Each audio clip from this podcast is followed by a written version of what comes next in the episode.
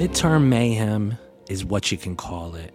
And I guess as we all go about our days and nights, we probably have more important things to worry about. Maybe you got hemorrhoids, you have to host Aunt Karen for Thanksgiving, or even worse, you have to get on an airplane on the day before Thanksgiving and try and survive the 1,000 deadly cuts that is American air travel these days. But I'm here for you because we should talk a little bit about the midterms. And for you young TikTok twerps, I'm not talking about your college exams. So pay attention. We turn now to the high stakes midterms. Election day exactly four weeks away, and the balance of power on Capitol Hill is at stake. There are key races to watch from coast to coast. NBC national political correspondent Steve Kornacki is here, along with the big board to show us where things stand. Let's set the table first. We're four weeks out from Election Day. Nothing less than control of Congress in both houses is on the ballot. Yeah, I mean, Democrats come into this with control of both chambers, but barely. I mean, take a look at this 50 50 in the Senate. Remember, Kamala Harris, as the vice president, breaks the tie for the Democrats right now. And on the House side, the Democrats, this is their majority 222, 213. It means the Republicans, if they can just pick up five seats in the House, Republicans would flip it and would have control of it. Why do I care? Why should you care? I don't fucking know, but I have a feeling, call it a gut instinct, that if the midterms go a certain way, as a country, we might embark on a new frontier of overwhelming ass backward political shenanigans that make the Trump presidency look like a time of tranquility.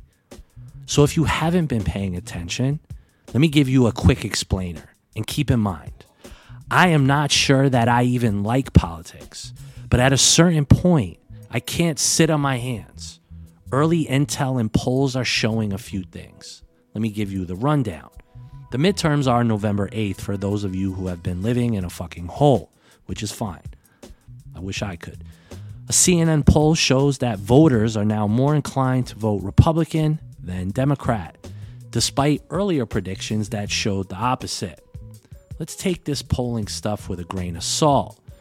Remember, no polls predicted good old Donny Boy, or maybe one of them did, and that guy's still talking about that in some bar in fucking Poughkeepsie. It's campaign season. We are just eight days away from Election Day, and our CBS News Battleground Tracker shows that Republicans are still in the lead to take the House.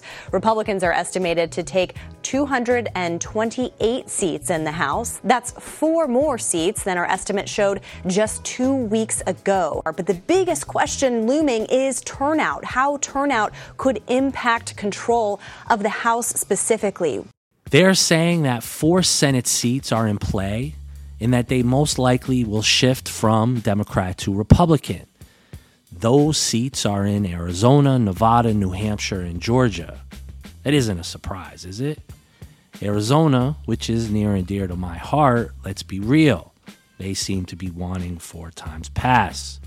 Let's call it simpler times. Uh, Nevada, come on, fine that state should be Republican. Who the fuck goes to Nevada unless you're a degenerate to start with? So keep your guns, prostitutes, and whatever the fuck else you get up to in Nevada. New Hampshire, what do they do there? They make jelly. And finally, it's also expected, yet again, that Pennsylvania will be a battleground. And guess what? They're going to elect Dr. Oz to be their representative. Yeah, Dr. Oz. Last time I saw him, he was on Oprah teaching me how not to shit myself, but fine. Maybe he will be a better politician than Doctor. Let's get right to it. Dr. Oz says there are three things you can do in the bathroom in just three minutes that will keep you living longer. What are they? Well, it's about using your senses. You want to hear what the stool, the poop, sounds like when it hits the water. And that sounds crazy, but if it sounds like a bombardier, you know, plop, plop, plop, that's not right because it means you're constipated. It means this, the, the food is too hard by the time it comes out. It should hit the water like a diver from Acapulco hits the water. Yeah, exactly. Okay. Then there's the sight test. Look at it. I mean, Look everyone looks at their stool. They don't admit it, but they look. It should be shaped. Let's have an admission here today. Let's have an admission here today. How many of you? Yeah. Devin, you know what? It's a funny thing. I thought I was the only one. then I heard that everybody looks at their stool. Absolutely. You think Britney Spears? She's looking at herself. okay, go ahead. But that's good, right? You want to make sure the color's normal because the color of the, of the poop tells you a lot about how you made it. At the end of the day, you can analyze your body really effectively by looking at what comes out of your body. Oh, really? And we want to get people comfortable with that. Okay. The issues, the issues. It's all about the issues, which means a lot of things to a lot of people. What do people actually care about? What affects us? What do we care about? Well, on the Republican side, it makes sense that they want to hammer home rising crime inside cities and inflation. And I'm sure some candidates want to talk about critical race theory or the obvious abortion. And let's be clear that conversation is one part scary and equally just mind numbing. I don't even want to entertain some of the candidates' stances on that, as I feel my brain is just going backwards in time. In July, a horrifying story broke in Ohio and spread like wildfire. A 10 year old girl raped and then had to cross state lines from Ohio to Indiana to get an abortion. For many on the right, the story seemed too perfect, coming just a week after the opinion overturning Roe v. Wade was handed down. Some, including some on Fox News, dismissing it as likely a fanciful tale. You would think the story of a sexual abuser roaming free, assaulting 10 year olds, would raise quite a few concerns in small town Ohio. But no one seems to be doing anything about it. Why did the Biden administration, speaking of lying, just repeat a story about a 10 year old child who got pregnant and then got an abortion or was not allowed to get an abortion when it turns out the story was not true? The idea that you would have politicians in America trying to exploit a story like this and make up a story like this in order to advance their own sick agenda tells you they're not serious about uh, the issue. And Turns out the story was very real. And that same week, Gerson Fuentes, 27 year old undocumented immigrant from Guatemala, arrested, charged with raping a nine year old girl. With a Republican controlled Senate or House, everything is on the table. One thing I heard recently talked about is that there is talk about impeachment of Joe Biden. Which, again, this doesn't have to be based in fact or truth, they just can do it. It's also 100% given that Hunter Biden is going to be investigated, arrested, and possibly sent to a supermax. I mean, I can't defend that guy. He reminds me of a few of my friends laptops, crack, hookers, Chinese business deals. It all sounds fun, but not if your dad's the president. So we can't really defend that. But let's be real. Anything that happens that gives Lindsey Graham, Marjorie Taylor Greene, Mitch McConnell, Jim Jordan more power just makes me fucking sick. Election day is only 12 days away, but many Democratic officials seem to believe, barring some major seismic event, control of the House of Representatives is all but gone. Democrats can feel the House seats slipping through their fingers as some experts project Republicans could pick up maybe even 30 seats, and they only need five to win back the majority. Some in the Democratic Party are already performing pre autopsies. Tonight, we look into the crystal ball to see what a Republican led House of Representatives might actually look like. The House GOP sees these pending election results as a repudiation of where President Biden and Democrats are currently leading the country, and that is part of what is driving their legislative agenda. All of this comes down to voting. And guess what? All of a sudden, Republicans now don't seem to believe in the system of voting, or they think every election is rigged. Well, I have news for you. There have been rigged elections in this country. It's happened. But let's be clear I still have some faith that the system of voting here in this country is the best we got. The institution of voting and the sacred act of that is just something we have to believe in. I'm not saying that we don't look to improve and change it, make it better.